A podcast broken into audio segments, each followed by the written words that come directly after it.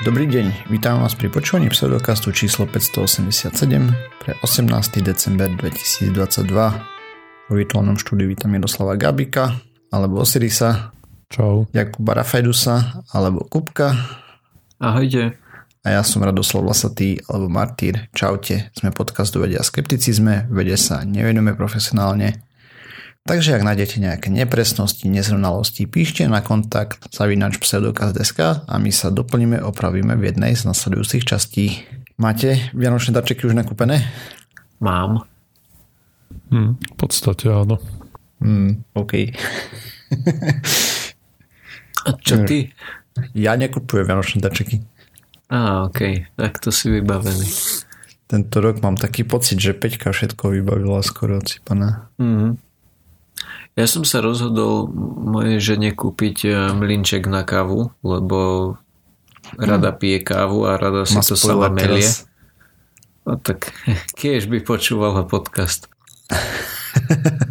No a, a mala taký, taký ručný, taký starý a zrovna dneska mi hovorila, že kurník šopa, mlela som kávu a ten mlinček sa mi asi pokazil. Hovorím, no rozhodne ho teraz nekupuj, počkaj na nejaké povianočné zľavy alebo niečo také. To by ma celkom vytočilo, kebyže si ho ona len tak kúpi. Len tak Mirnix, Dyrnix. Presne tak. No ja.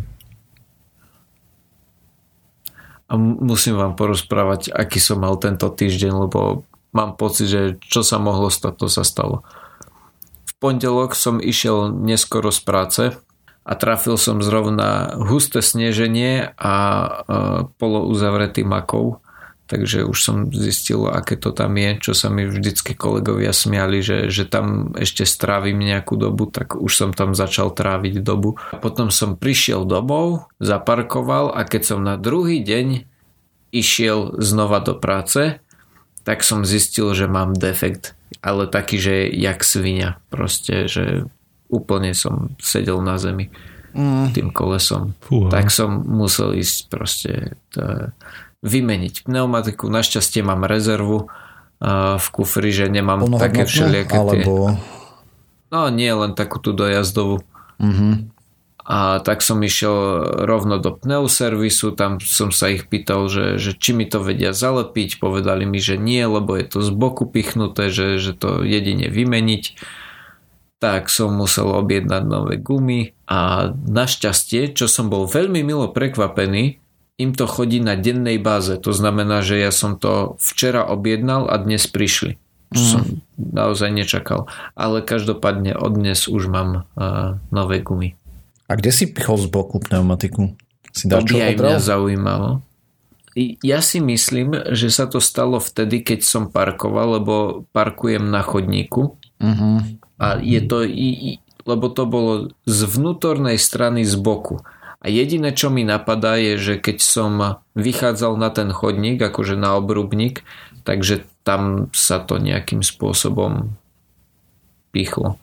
OK. Ale tiež som rozmýšľal, že, že jak sa toto mohlo stať. Tak ešte niekedy, keď máš toto nízke pneu alebo podobne, vieš cvaknúť. Nie, nie, ja rozhodne Jamu. nemám nízke pneu.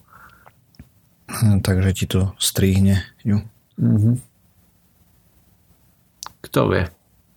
Každopádne už mám nové, takže eh, čo je na druhej strane je celkom fajn, lebo tie staré mali asi 6 alebo 8 rokov. To znamená, že mám nové zimné gumy. Aj no. Tak to na zimu, to sa hodí. no jo. Tak ideme pozrieť sa na nejaké novinky zo sveta vedy a podobne, hej. Začnem tým, že máme aktualizáciu pre misiu Artemis 1. Orion kapsula dopadla úspešne na Zem 11. decembra 2022. Všetko v poriadku. Misia trvala približne 25,5 dní, takže nič nezvyčajné sa tam nestalo, lenže to ukončili.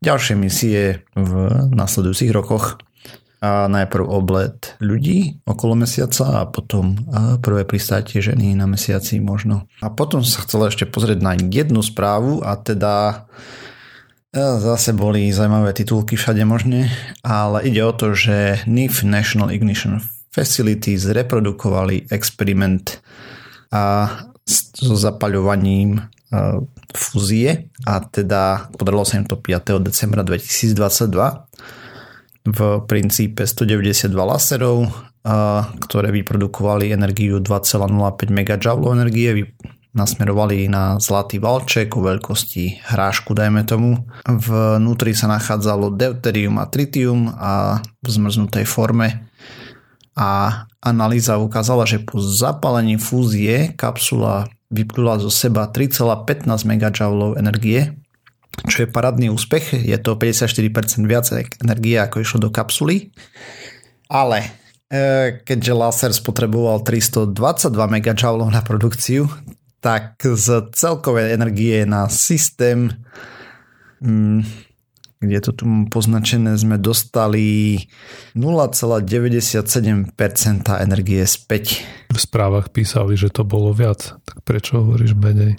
V princípe o 54% viac to vyprodukovalo, ale už iba z tej energie, ktorú vyprodukovali lasery, ale lasery niečo spotrebujú a to niečo bolo 322 MJ na to, aby vyprodukovali 2,05. Čiže akože uh, tie lasery svietili povedzme 100 W, ale na to, aby si rozbehol tie lasery, tak si musel mať 500 W zdroj. Áno. Tak dobre to chápem. Mm-hmm. Aha. Potom vezmeš tých 3,15 MJ, čo vyprodukovalo uh, vyprodukovala analýza tej fúzie, predelíš to 422, vynásobíš 100 a máš z toho 0,97% z vstupnej energie. A to ešte nespomínam o tom, že keby sme chceli tých 3,15 MJ premeniť späť na elektrickú energiu, nielen na vyprodukované žiarenie a teplo a tak ďalej, tak konverzné straty a jednak ohrev nejakého média, dajme tomu vody pre vodnú turbínu, hej, to roztočenie a tak ďalej, to potom generáti, generácia elektrického prúdu, takže je to ešte výrazne menej než tých 0,97 Dobre, tak potom ma zaujíma, že prečo sa to odrazu dostalo do všetkých tých titulkov. Akože napriek tomuto všetkému je to zase o krok lepšie, ako sme mali doteraz? O, tak pre nich je to veľký úspech, lebo ja som tu rozprával o tom niekedy po auguste 2021, keď sa im prvýkrát podarilo zapaliť fúziu. A potom som spomínal, že majú problém, lebo to nevedia replikovať. A toto je v princípe pokrok, lebo znova to vedia replikovať, hej. Ale NIF neslúži na to, že by to mala byť generácia energie. Celá tá to vareň a celé to zariadenie výskumné slúži na výskum vlastne tých fúznych reakcií.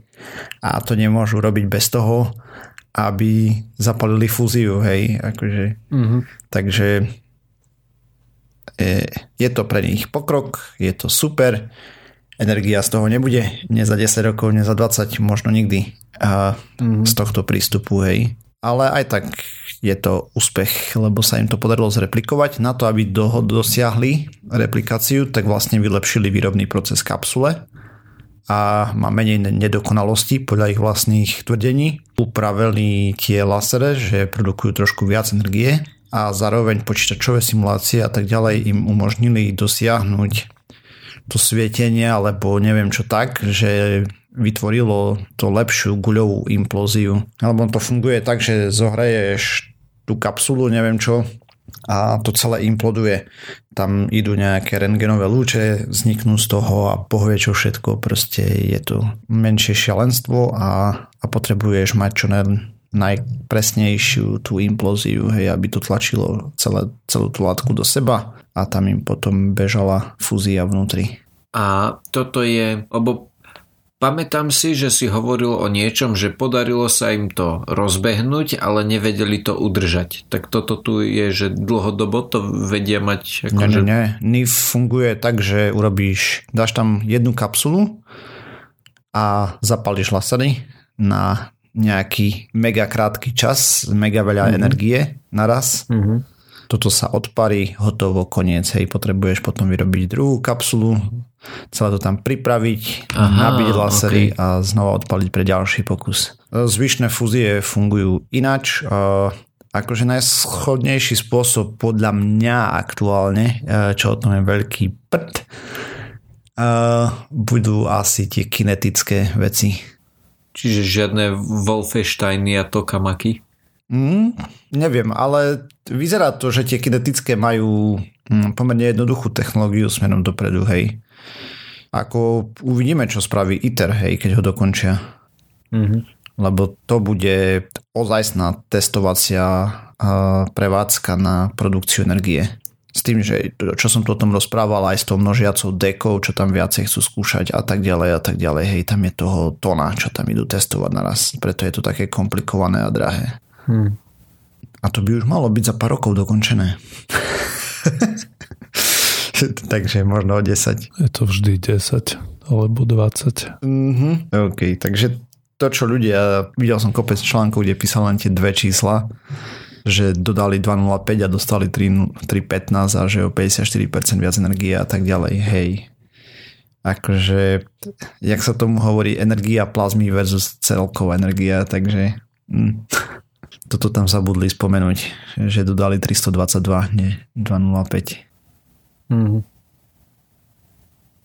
Takže tak. Cool. No, vedci zistili, že vakcinovaní ľudia sa správajú diskriminačne voči nezaočkovaným ľuďom. Tento výskum bol robený na viac ako 15 tisíc e, ľuďoch z 21 krajín, čo je trošku škoda, nezistil som, aké presne otázky, na základe čoho presne zistili, čo je ten diskriminačný postoj. Ale teda vo výsledku takmer vo všetkých krajinách, hej, lebo robili výskum 21 krajín, tak v takmer všetkých krajinách očkovaní ľudia mali diskriminačné postoje voči nezaočkovaným ľuďom, čo bolo vidieť v krajinách, ktoré mali silnejšie volali to Cooperative Norms. Neviem, ako to preložiť, ale znamená to to, že... Spoločenské správanie kooperatívne nejaké. No ale to práve, že, že v tých krajinách, kde je kultúra viac zameraná na skupinu než na jednotlivca, sa na neočkovaných hľadelo ako na takých tých radikálov, čo si robia čo chcú a ohrozujú tú skupinu na, mm-hmm. na rozdiel od toho, keď máš ten individualistický prístup. Tento efekt však nebol pozorovaný v dvoch krajinách, a to v Rumunsku a Maďarsku z nejakého dôvodu. A naopak vedci pozorovali, že nezaočkovaní majú na saláme zaočkovaných a neprejavujú voči ním nejakú zlobu alebo proste nediskriminujú nezaočkovaní zaočkovaných. Opäť okrem dvoch krajín, a to USA a Nemecko. Myslíte si o tom, čo chcete. Toto je správička. Potom mám ešte dve zaujímavé zeleninové správičky. Tá prvá je o obľúbenej zelenine mojej ženy, a síce o zemiakoch.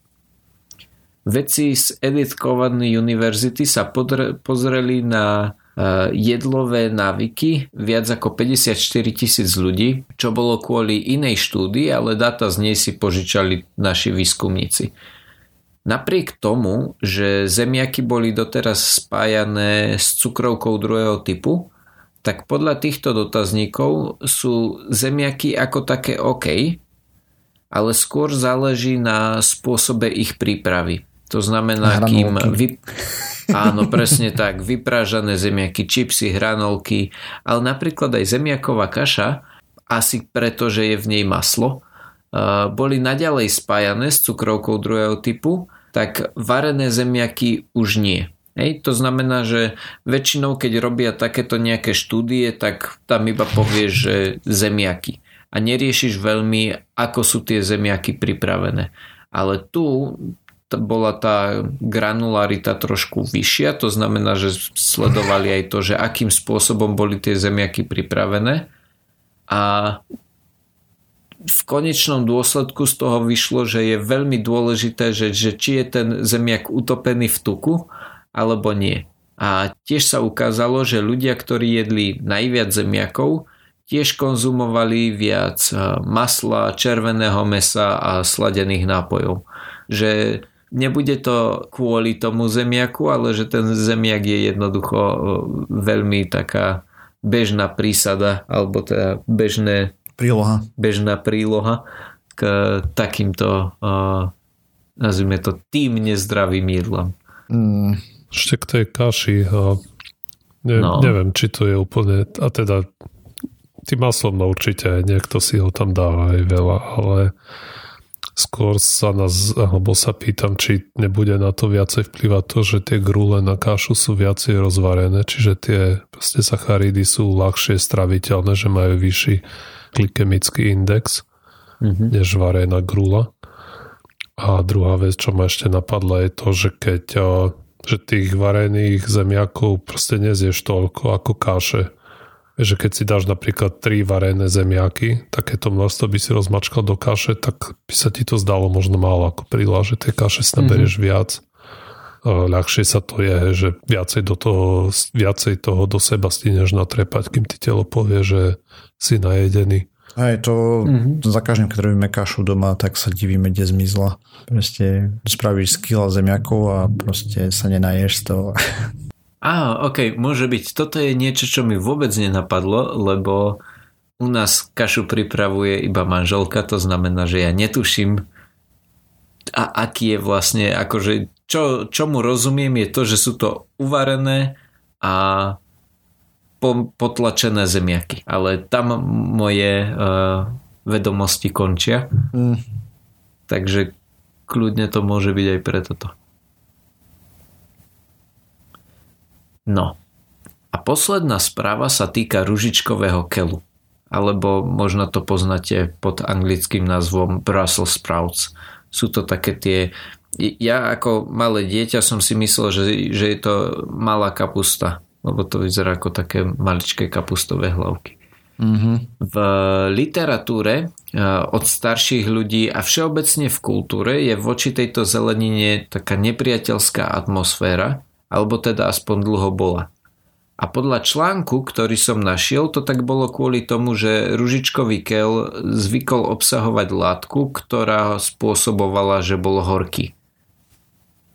No a v 90. rokoch však prišlo k zmene v krajine, ktorá je celosvetovo známa šlachtením rastlín, a síce v Holandsku. A tu si všimli, že niektoré tieto kele, kely, niektoré tieto rastliny e, nie sú až také horké, e, lebo mali nejaké e, archívy, kde mali aj staršie odrody a všimli si, že niektoré tie odrody nie sú až také horké, no a začali ich medzi sebou krížiť, až sa dostali k zelenine, ktorá je chutná aj podľa dnešných štandardov. Rovná sa sladká, hej?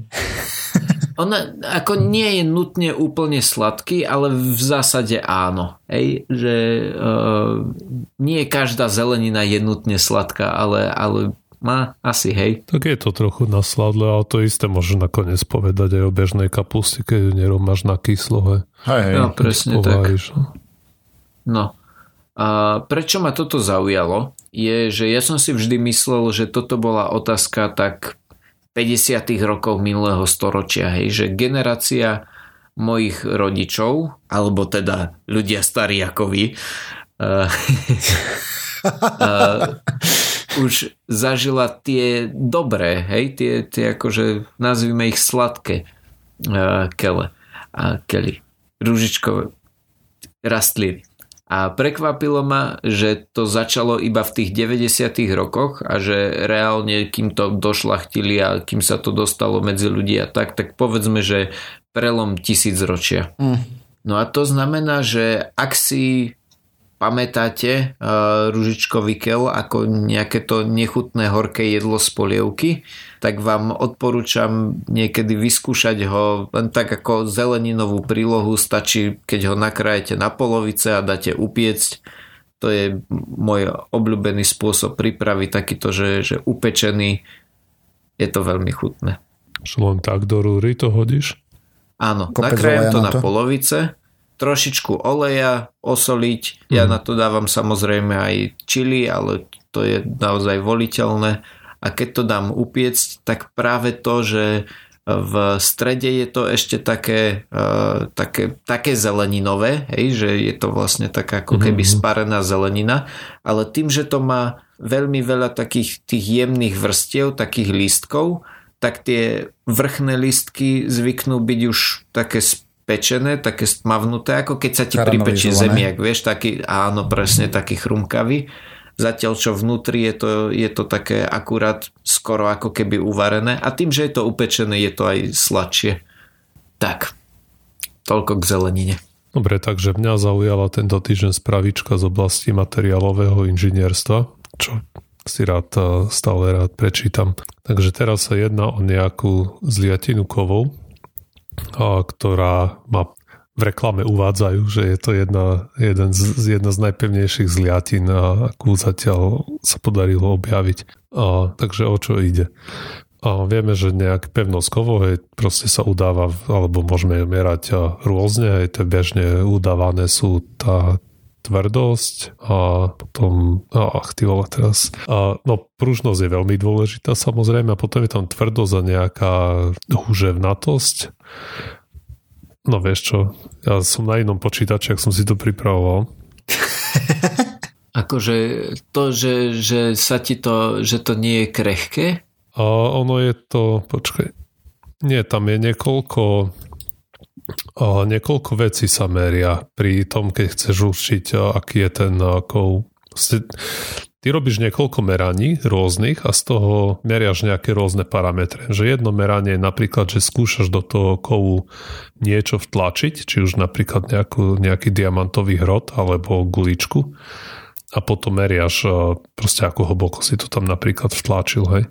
Potom druhý parameter meriaš tým, že ten z toho kovu ušúvaš nejaký valček a dáš ho stroju, aby ho roztrhol. Hej, a meriaš, koľko sily potrebuje ten stroj na to, aby, ho, aby sa to roztrhlo a potom je tam ešte tá... Pevnosť strihu uh, napríklad. No tých viacej, ale proste tam máš toto a potom tam máš ešte tú pružnosť, aj tam je nejaká... Uh, plasticitu. Tam máš niekoľko druhov, máš plus plasticitu alebo elasticit, elasticita je uh, to, že keď materiál ohneš, ale proste pokiaľ môžeš ohnúť, aby sa vrátil do tej pôvod, do pôvodného tvaru a plasticita je naopak už to, keď sa do pôvodného tvaru nevráti. Hej. Čiže napríklad, ja neviem, to gumené na posilovanie zapestia, to gumené koliesko, hej, to je elastické, lebo stlačíš a hej, a sa vráti nazad. Ale naopak plastelina aj deformuje už z názvu vidno, že plasticky. Zdeformuje, že ostane v takom uh, tvare. No a keď to proste sa urobí nejaký, ne, no nerobí sa priemer, ale keď uh, tieto rôzne parametre uh, zmiešaš dohromady, tak ti vyjde nejaký súhrný parameter, ktorý aspoň dúfam, že sa volá pevnosť, že to je ten, že tak by sa to dalo preložiť alebo tak by sa to správne malo prekladať. No a pri kovoch alebo pri nejakých zjatinách, keď sa vyrábajú, tak samozrejme musíme tam mať nejaký rozumný kompromis medzi všetkými tými rôznymi parametrami. A v zásade je dôležité to, že čo, na čo ten kov chceš použiť, tak môžeš to vychýliť nejakým z tých rôznych smerov. No a bežné napríklad tie kovy, napríklad oceľ, vieme, že je to z pravidla hromada želez a potom nejaké, nejaké mierne prímesy. Aj tými prímesi, prímesami koriguješ tie výsledné vlastnosti. Uh, pričom tých prímesí tam ale dávaš hrozne málo v porovnaní s tým hlavným kovom. No ale potom sú ešte iné zliatiny, ktoré sa označujú v angličtine H a E alebo H E A HEA. Áno. A to sú... Uh, Dobre, a podstatné pre nás je to, že to značí, že tie kovy sú tam zastúpené v približne rovnakých množstvách. No a existuje takáto zliatina, ktorá má veľmi sympatické meno Carbonfekony, ale je to v podstate skrátka z prvkov, ktorých sa, z ktorých sa to skladá. Chrom, horčík, železo, kobalt, nikel.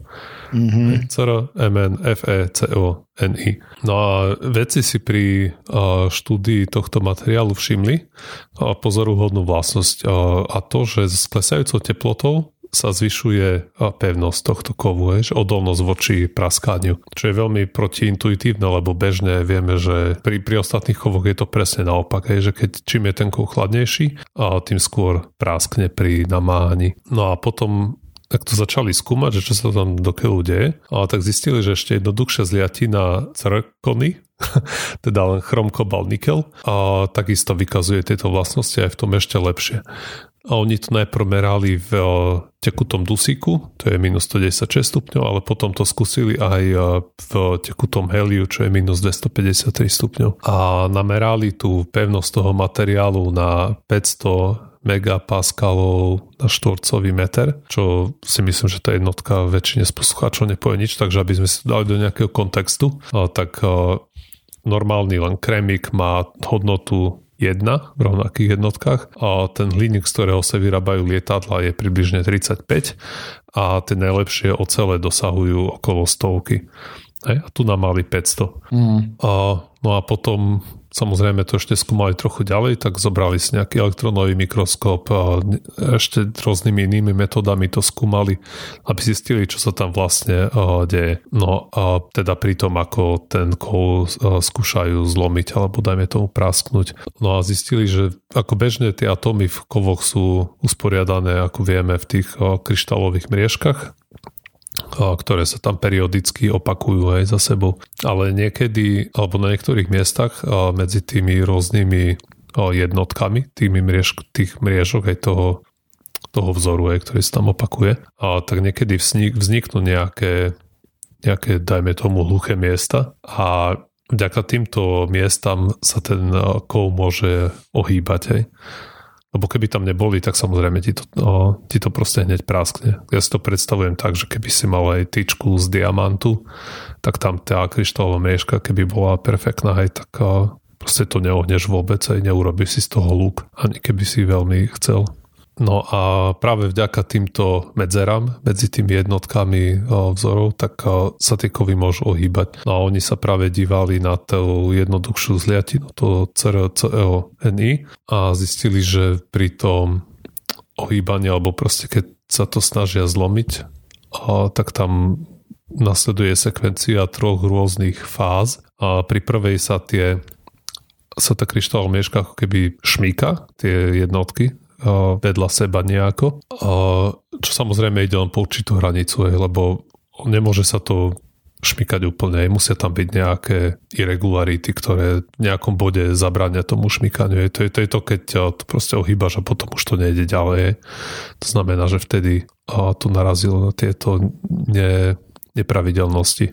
Takže to bola tá prvá fáza, potom druhá fáza sa tam začalo diať niečo, čo nazvali nano zdvojovanie, aspoň neviem, či to tak nazvali to nano twinning, nano zdvojovanie som si to sám pre seba preložil a to znamená, že tie kryštálové mriežky na oboch stranách tej, toho predelu alebo takto. A na jednej strane toho predelu sa začne vytvárať zrkadlový obraz kryštálovej mriežky, ktoré je na druhej strane toho predelu. A potom tretia fáza je to, že keď ešte viacej na to tlačili, tak tá energia toho tlačenia alebo tej deformácie začína meniť tvár tých rôznych jednotiek toho vzoru z, štvor, z kocky na šesťuholníky. No a podľa všetkého je to veľká vec, aj keď ako neveľmi expertovi na materiálové inžinierstvo, mne to príde len proste zaujímavé.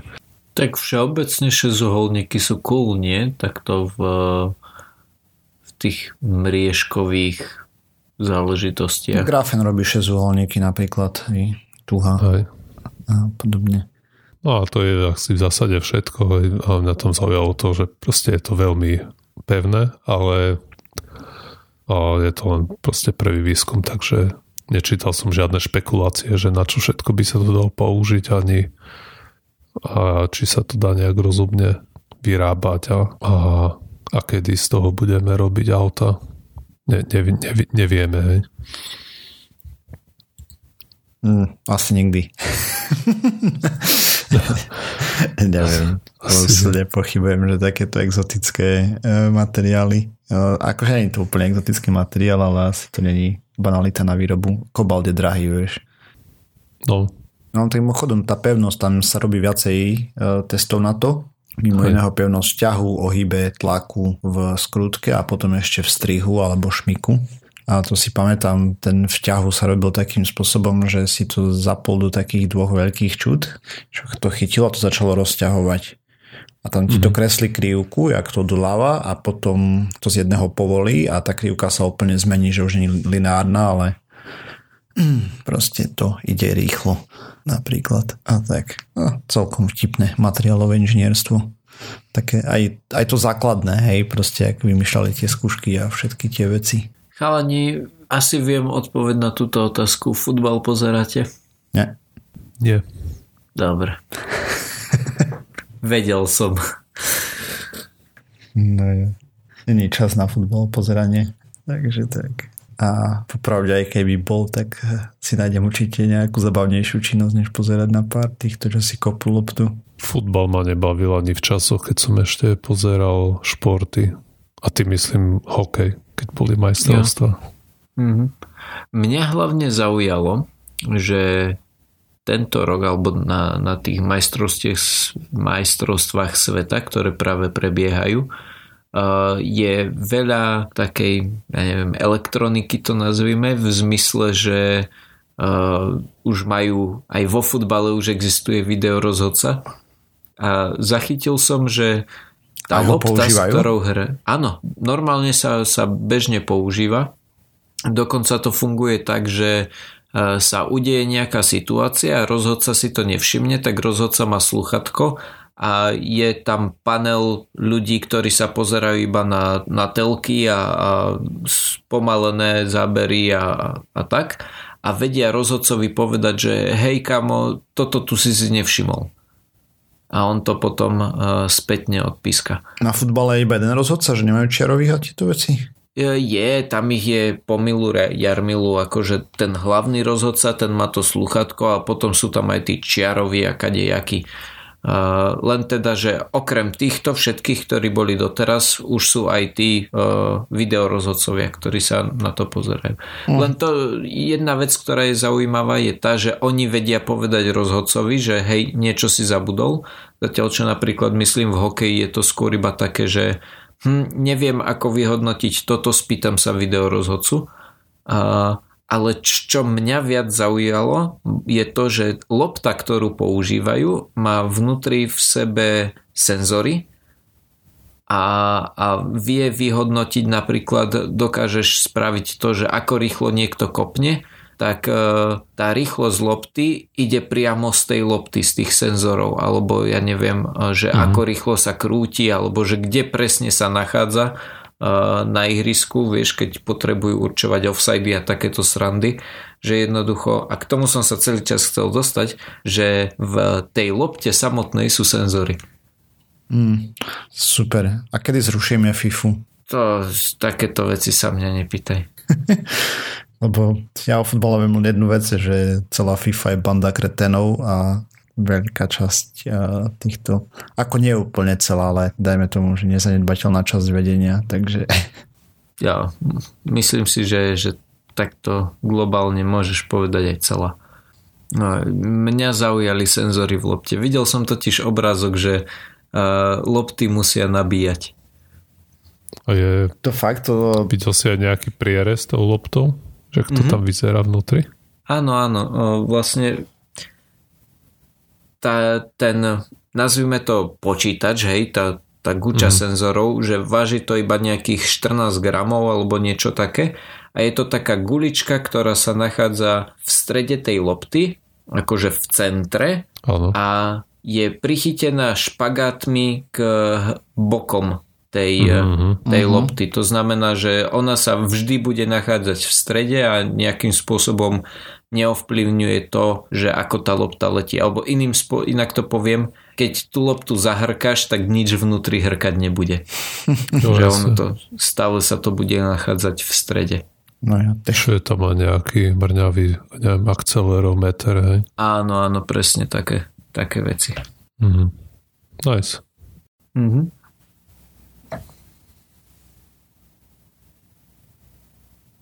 Mm-hmm. O chvíľu budeš mať aj lyžičku s čipom, čo ti bude merať kalórie, čo si zožral. by. A potom ti nedovolí sa zavre, keď naberieš na, na niečo, že by si nemohol dať do úst to jedlo. Ináč, meranie kalórií je dosť nepresný biznis, ale o tom si môžeme porozprávať niekedy na budúce. No, tak to ma zaujíma. Hej, Dobre, poďme to ale uzavrieť. Takže tým pádom sme sa dopracovali na záver tejto časti pseudokastu. Nájsť nás môžete na www.pseudokast.sk, písať nám môžete na kontakt náš pseudokast.sk. Ak nás chcete podporiť, lajkujte, zdieľajte, dávajte pačiky a podobne. Čaute. Čau. Ahojte.